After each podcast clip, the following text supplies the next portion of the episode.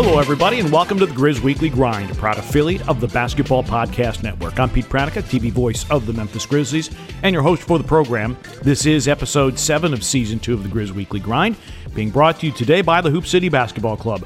Since 2005, their mission has been to assist young student athletes in grades 1 through 12 in developing a strong work ethic with discipline, responsibility, and accountability. Hoop City has helped young men be great on the court and in the community. Their alumni include major college and NBA players. Now, if you'd like more information on how to become part of this great sports and character building club, log on hoopcitybc.com. You can follow them on Twitter at hoopcitybc. As they say, it is in our blood. It is who we are in Hoop City. So check that out. Get your young person involved in Hoop City Basketball Club, and we thank them for their continued support of the show.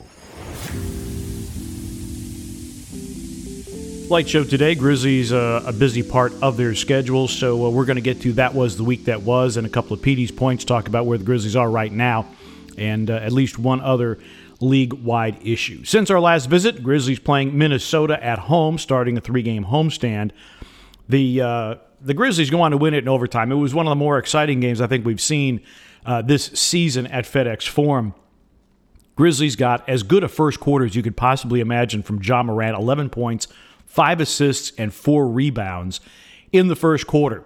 So the Grizzlies, who had had a history, albeit a short one because we're so early in the season, of slow starts, get off. They get off to a great start. 34 first quarter points. That's the good news.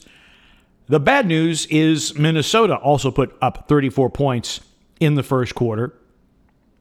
Grizzlies contributed eight points to that total off their three turnovers. And D'Angelo Russell, coming back from an ankle sprain, put in 11 points on his own in the first quarter, including three of three from three. So it's classic good news, bad news. Good news is good start for the Grizzlies. Bad news is you're even at 34. Second quarter, uh, Grizzlies turn it over five times again in the quarter. So they're struggling with turnover issues there. D'Angelo Russell does not score in the second quarter, nor does Ja Morant. But Grizzlies get some scoring from Brandon Clarke, who got the call. Uh, Ziaire Williams battling a sore wrist. Brandon Clarke gets an early call and uh, contributes six of his 12 points in the second quarter. And you feel really good for Brandon Clarke because he had been essentially out of the rotation. And I know that a lot of people were asking me on Twitter, why is he out of the rotation? I think part of it is the Grizzlies coaching staff probably favored Xavier Tillman a little bit. Uh, they're trying to get Ziaire Williams an opportunity on the wing, and of course BC's not really a wing; he's more more of a post player. But having said that, just a numbers game. Uh, if you're going with a backup big, it seemed like they were going with Tillman more than anything else. Now Tillman did get some run in the first half of that game as well, but went scoreless. Did have three rebounds. Grizzlies end up shooting 50% for the first half, and they lead 58 54 after one quarter, despite the fact that Morant went 0 for 4 in that second quarter, one of the rare shutout quarters for Ja Morant this season. Third quarter belongs to the Minnesota Timberwolves, and they did it with three point shooting. They go six of nine from distance in the third quarter. Through three quarters, they have 14 three point makes. The Grizzlies have just seven.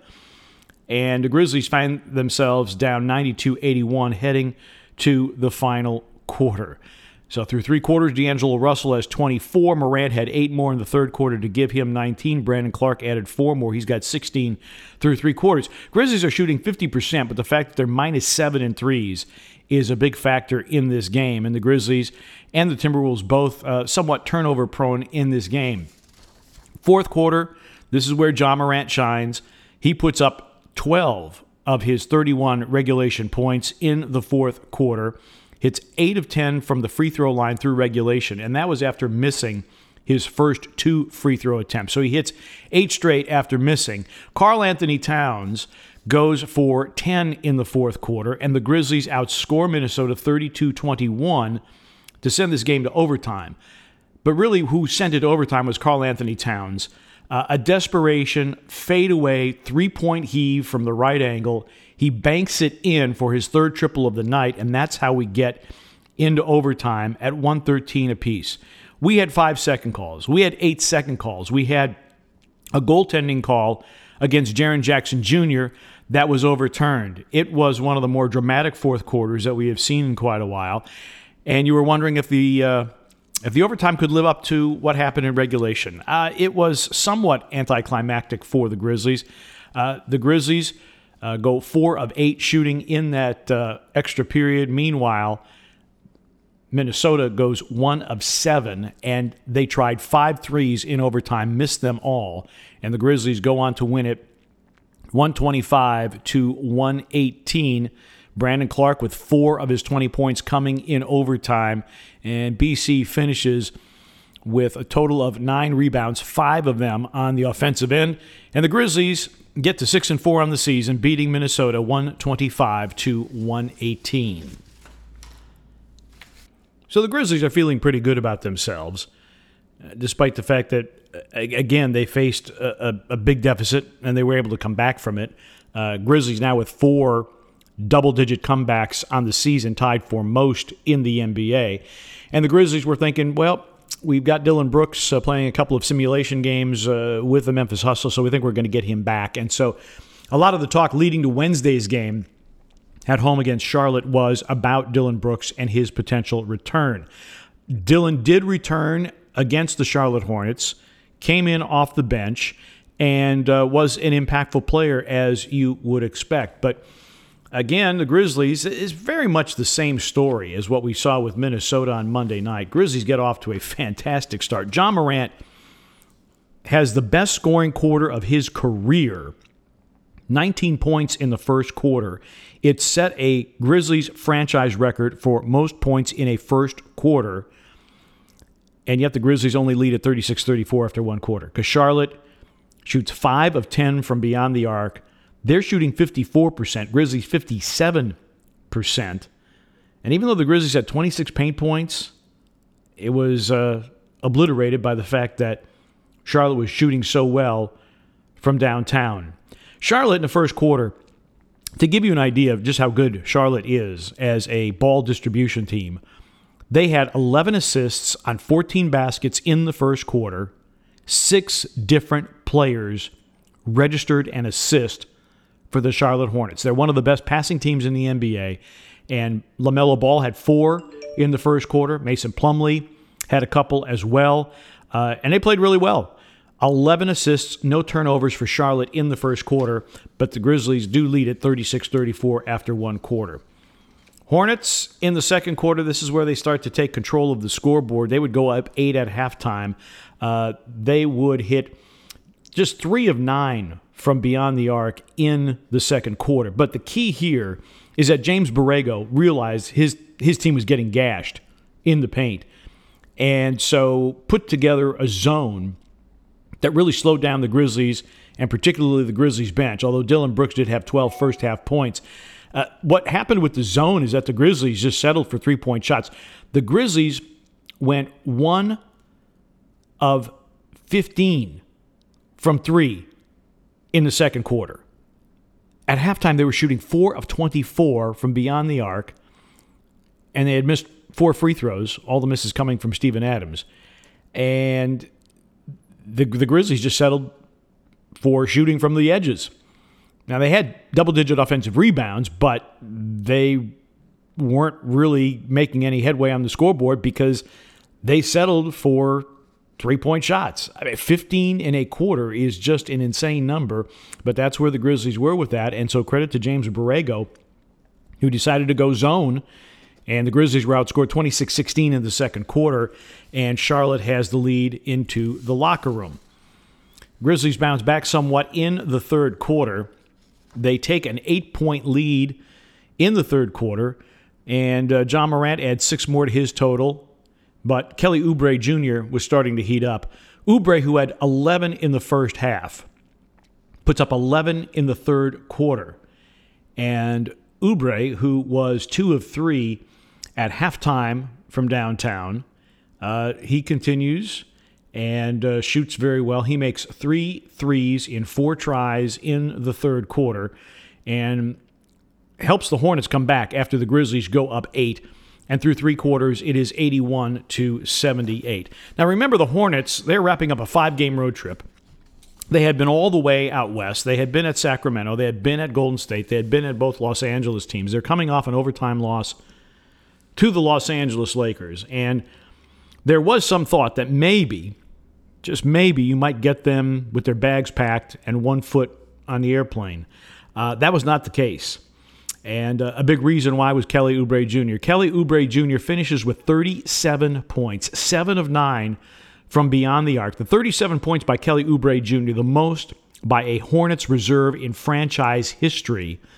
And despite 32 from Ja Morant to go along with eight assists and seven rebounds and three steals, and 20 for Dillon Brooks off the bench, including four of seven from beyond the arc, the Grizzlies lose it 118 to 108 to a Charlotte Hornets team that had lost five in a row and all four on the road trip. Grizzlies had 70 in the paint, but the bottom line in this one, I mean, the Grizzlies had 16 more shots on goal. 16 more shots, but they shot just 9 of 38 from 3. They were minus 9 in free throws attempted, and uh, the Grizzlies lost 23 points on turnovers. Grizzlies really they were victimized by the fact that James Borrego went zone. The Grizzlies did not attack it well. Uh, Taylor Jenkins admitting afterwards that uh, there was a lack of execution in getting into the middle of that zone. And so, um, somewhat of a disappointing loss for the Memphis Grizzlies, 118 to 108. So the Grizzlies go to 6 and 5 on the season. And we'll talk a little bit more about the uh, state of the Grizzlies, as it were, when we get to Petey's points in just a moment. But first of all, we want to tell you that today's show is being brought to you by DraftKings Sportsbook. You know, the NHL season is underway, and DraftKings Sportsbook, an official sports betting partner of the NHL, has an unbelievable offer to celebrate the greatest sport on ice. New customers can bet just $1 on any NHL game and win $100 in free bets if either team scores a goal. Doesn't matter if it's a one time slapper or a deft deflection, however, they light the lamp, you win. Now, if Sportsbook isn't available in your state yet, DraftKings won't leave you empty handed because everyone can play for huge cash prizes all season long with DraftKings daily fantasy sports contests.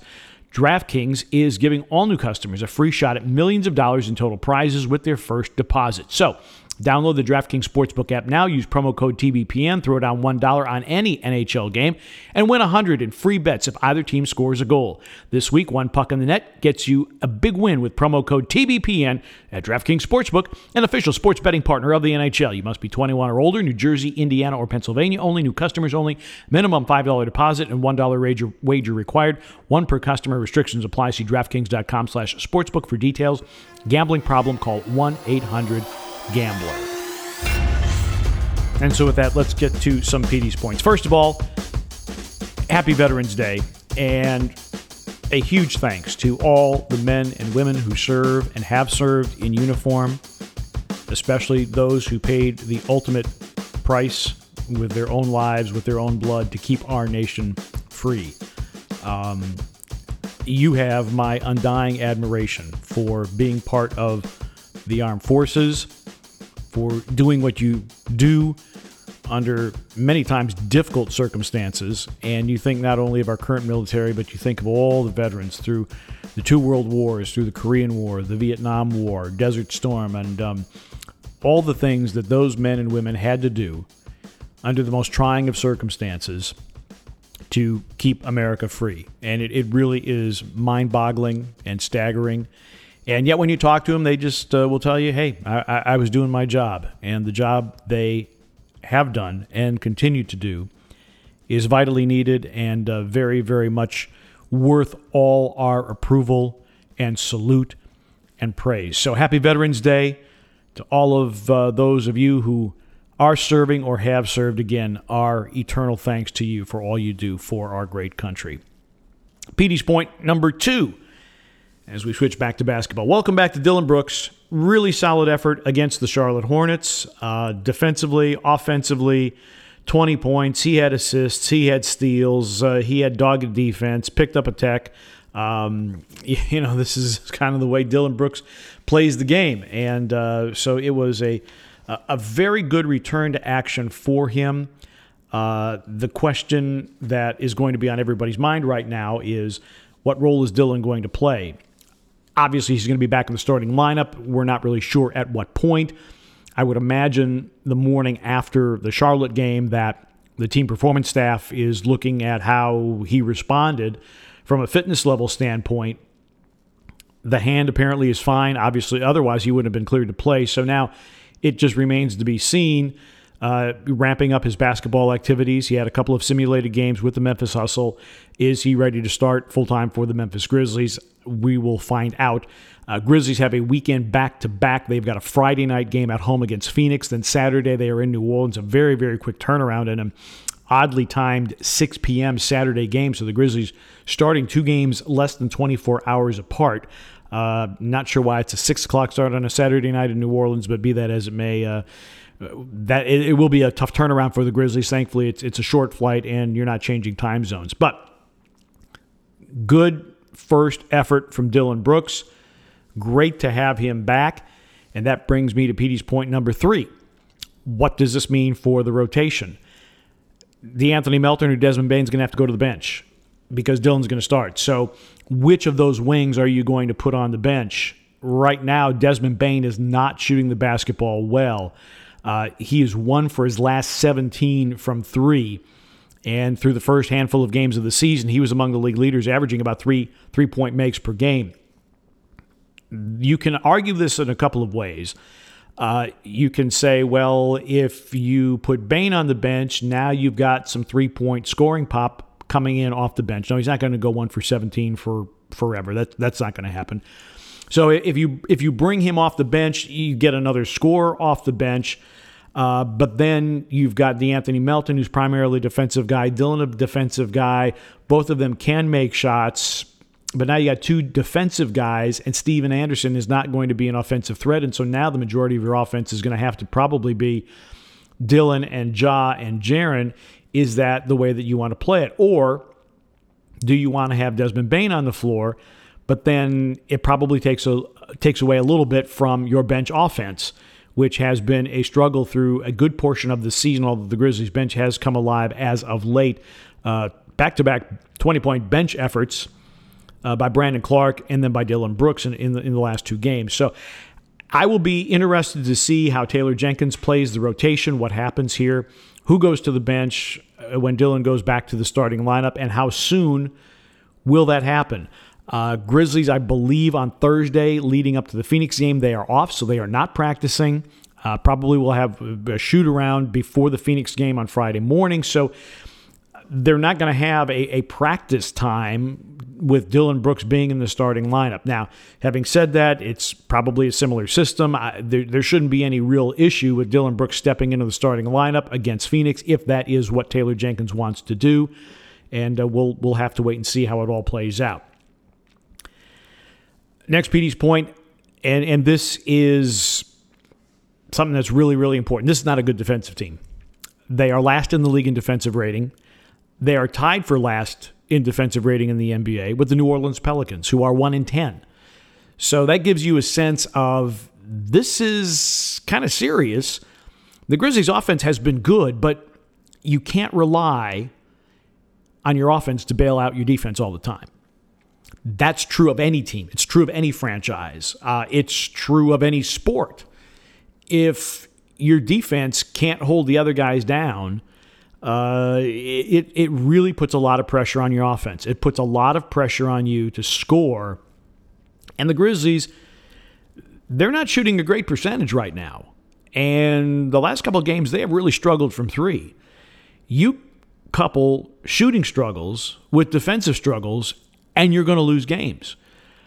Part of the reason why the Grizzlies beat Minnesota is Minnesota is a very young team that does not execute well down the stretch. They are a team that just doesn't know how to close out games. And we saw that in person on Monday night. They don't know how to close out games. If not for the Karl-Anthony miracle fadeaway bank three pointer, Grizzlies win in regulation. They go on to win in overtime, of course. But you can't rely on your offense to bail you out every single night. And that's where the Grizzlies are right now. Uh, even though they didn't shoot the ball well from three against Minnesota, uh, they they made enough plays on the offensive glass and they made enough hustle plays, and they're a little bit more experienced, although they're they're very young as well. Have a little bit more experience about closing out games in the clutch. Still, the Grizzlies have to figure out their defense. This is, you know, and, this team, and I, and I go back, uh, if you have listened to the show over the last few weeks, you heard Marc Spears from the undefeated tell me, look, this Grizzlies team, they can beat anybody, they can lose to anybody.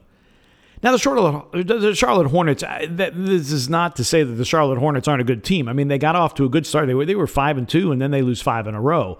Those losing streaks are going to happen. But the bottom line, and the common thread in all this is that when the Grizzlies don't play good defense, they just don't win. It takes an awful lot of firepower to overcome the way that they're playing defense right now, and it's not scheme. I think it it's more a matter of attention to detail a matter of communication, a matter of just one on one staying in front of your guy. Now, the common theme has been well, Dillon Brooks is going to come back. Yeah, Dillon Brooks is going to be back. And the Grizzlies' perimeter defense is going to be a little bit better. I mean, De'Anthony Melton hasn't exactly been bad as a perimeter defender, but it's the team defense and the rotations that are going to have to be tightened up in order for the Grizzlies to really be as good as they can be. I know that you know some people were saying, well, maybe the Grizzlies get the sixth seed in the West and they avoid the play-in game. The Grizzlies are not going to make the sixth seed by being last in defensive efficiency. They are a good offensive team. They are not a great offensive team. And until their defense improves, you're going to have stretches like this win one, lose one. Win a game, dramatically against a team that you are far better better than and then lose to a team that you're pretty much on equal footing with. And this is the thing that until you get the defense figured out, until you get the ability to have a defensive rating that is closer to 100 than to 115, you're going to struggle because now you are at the mercy of do the shots fall. Rob Fischer during the telecast talked to Sonia Raman, one of the assistants, and she said, Well, we've gotten good three point looks. They haven't gone in. It's true, but if you're on a night when those looks aren't going in, your defense has to pick up the pace. And the Grizzlies defense has not been able to do it. They could not locate Kelly Oubre with a GPS on Wednesday night. And, and Oubre goes off for 37. That's three off his career high. So th- this is really the, the, the ultimate take on the Grizzlies defense has got to get better. The three pointers are great. The Ja Morant ex- offensive explosions are great, but it's not enough. The tell is big first quarter against Minnesota. Game is tied after one quarter. Franchise record 19 points in the first quarter against Charlotte. And the Grizzlies' lead is only two. You know, the Grizzlies give up 34 to Charlotte in the first quarter. They give up 34 to Minnesota the game before in the first quarter. These are these are not numbers that you can you can live with on a consistent basis. Back-to-back first quarters, Grizzlies allowing 34 points. Now they were able to score, but they weren't able to create an advantage on the scoreboard. And and that to me is is is the biggest thing. And if you can't create advantages somewhere, you're going to be battling every single night against opponents good and bad. And that's why this team can beat anybody. They've handed Golden State their only loss to date, but then they can lose to anybody, including a team that's in a five game losing streak, last game of a road trip, can't wait to get home, and yet Charlotte gets the win. So um, that's where the Grizzlies are, at least in my eyes. Uh, one final Petey's point, and, and we touched on this in the last show, which is Neil Olshey, the general manager of the Portland Trailblazers, uh, the target of an investigation by the Trailblazers uh, alleging a hostile workplace environment, and more and more details starting to come out now. Uh, you may have heard John Canzano, who's a local uh, radio personality and newspaper columnist in Portland with the Oregonian did an interview with Barry Hecker. He used to be an assistant coach with the Grizzlies under Lionel Hollins. Uh, Barry Hecker also worked in personnel with the Los Angeles Clippers while Olshey was there. Uh, he had some very pointed comments about Olshey that were that were very much not complimentary. But one of the things that came out also this week, uh, some of you may remember Dan Dickau, uh, Pacific Northwest guy, bounced around the NBA, good guy, great college player, journeyman uh, professional basketball player. Uh, Dickau played collegiately at Washington and Gonzaga. Uh, his career lasted from 02 to 08. He played for Atlanta, Portland, Dallas, New Orleans, Boston, and the Clippers. Uh, you know, again was was a decent reserve, but was never going to be a great NBA player. Wanted to stay around the league. He um, had done some player development work with the Portland Trailblazers. He's also been doing some a commentary for Westwood One on uh, college basketball games on the radio. And he really wanted to work with the G League affiliate, the Idaho Stampede of the Portland Trailblazers. So he's trying to work with Olshey, trying to get a gig there. Uh, didn't seem to work out. He expressed a desire to remain with the Portland franchise. And so he reached out to the president of business operations, Sarah Mensah, to see, you know, is is there some way that I can stay with the organization? You know, I'm a native of the area. I love the organization, want to be part of the organization. And so he was he was looking for a job. And 2 days after Dickau sent the email, and and this is coming from bleacherreport.com, and they quote Dickau is saying that Olshey called Dickau 2 days after he sent the email and this is a direct quote. In an aggressive tone, he calls me and he starts cursing me out, telling me, Why would you ever effing go behind my back? You went behind my back and tried to play politics with the email you sent. You former players, players don't get it. You don't work. You're lazy. You're going to have a hard time finding a job in the league ever again if this is the way you act because you're a former player and you're very lazy. Unquote. People who know Dan Dickau know that he is he is not very lazy. Um, but this is just another example. And now these things, even though the, the investigation goes on in Portland, these things are starting to starting to leak out now, and the stories are starting to be told about Neil Olshey. And and I don't know uh, how this is all going to play out. But you know, again, I, I go back to what I had said in in a previous show, and this is about respecting people. This is this is a, a show of a lack of respect for, for, for Dan Dickau. And there, there's got to be a better way to explain your position than the way that Neil Olshey did it. Uh, Dan Dickau wants a job. Didn't feel he was getting a fair shake. He said, Look, I'll, I'll talk to somebody on the business side, and maybe there's something I can do in, in another area. And, and Olshey takes great umbrage at that and then responds. Um, it, it's just really, really sad what's going on here. Uh, the investigation about Robert Sarver in Phoenix continues, and um, reading the articles coming out of there, uh, the players, Monty Williams, are all just trying to trying to process what was alleged and what their experiences have been as part of that organization. And uh, we will get an up close and personal look at the Phoenix Suns when they come in to play on Friday night. And then the Grizzlies go on the road and they hit New Orleans for one night, and then the Grizzlies come on back, and then they have Houston coming up next Monday night. So those are the Petey's points for this week. Uh, an up and down week for the Grizzlies. Dramatic win over the Minnesota Timberwolves. Disappointing loss to the Charlotte Hornets. And I think it's disappointing simply because the Grizzlies let a winnable game get away from them. And again, the Grizzlies another double digit deficit. They were able to fight back but could not hold on to the lead. And, and again, really now struggling to shoot the three ball after a very good start to the year in that regard. So that does it for this edition of the Grizz Weekly Grind. I'm Pete Pranica. Thanks so much for listening, and we'll see you next time.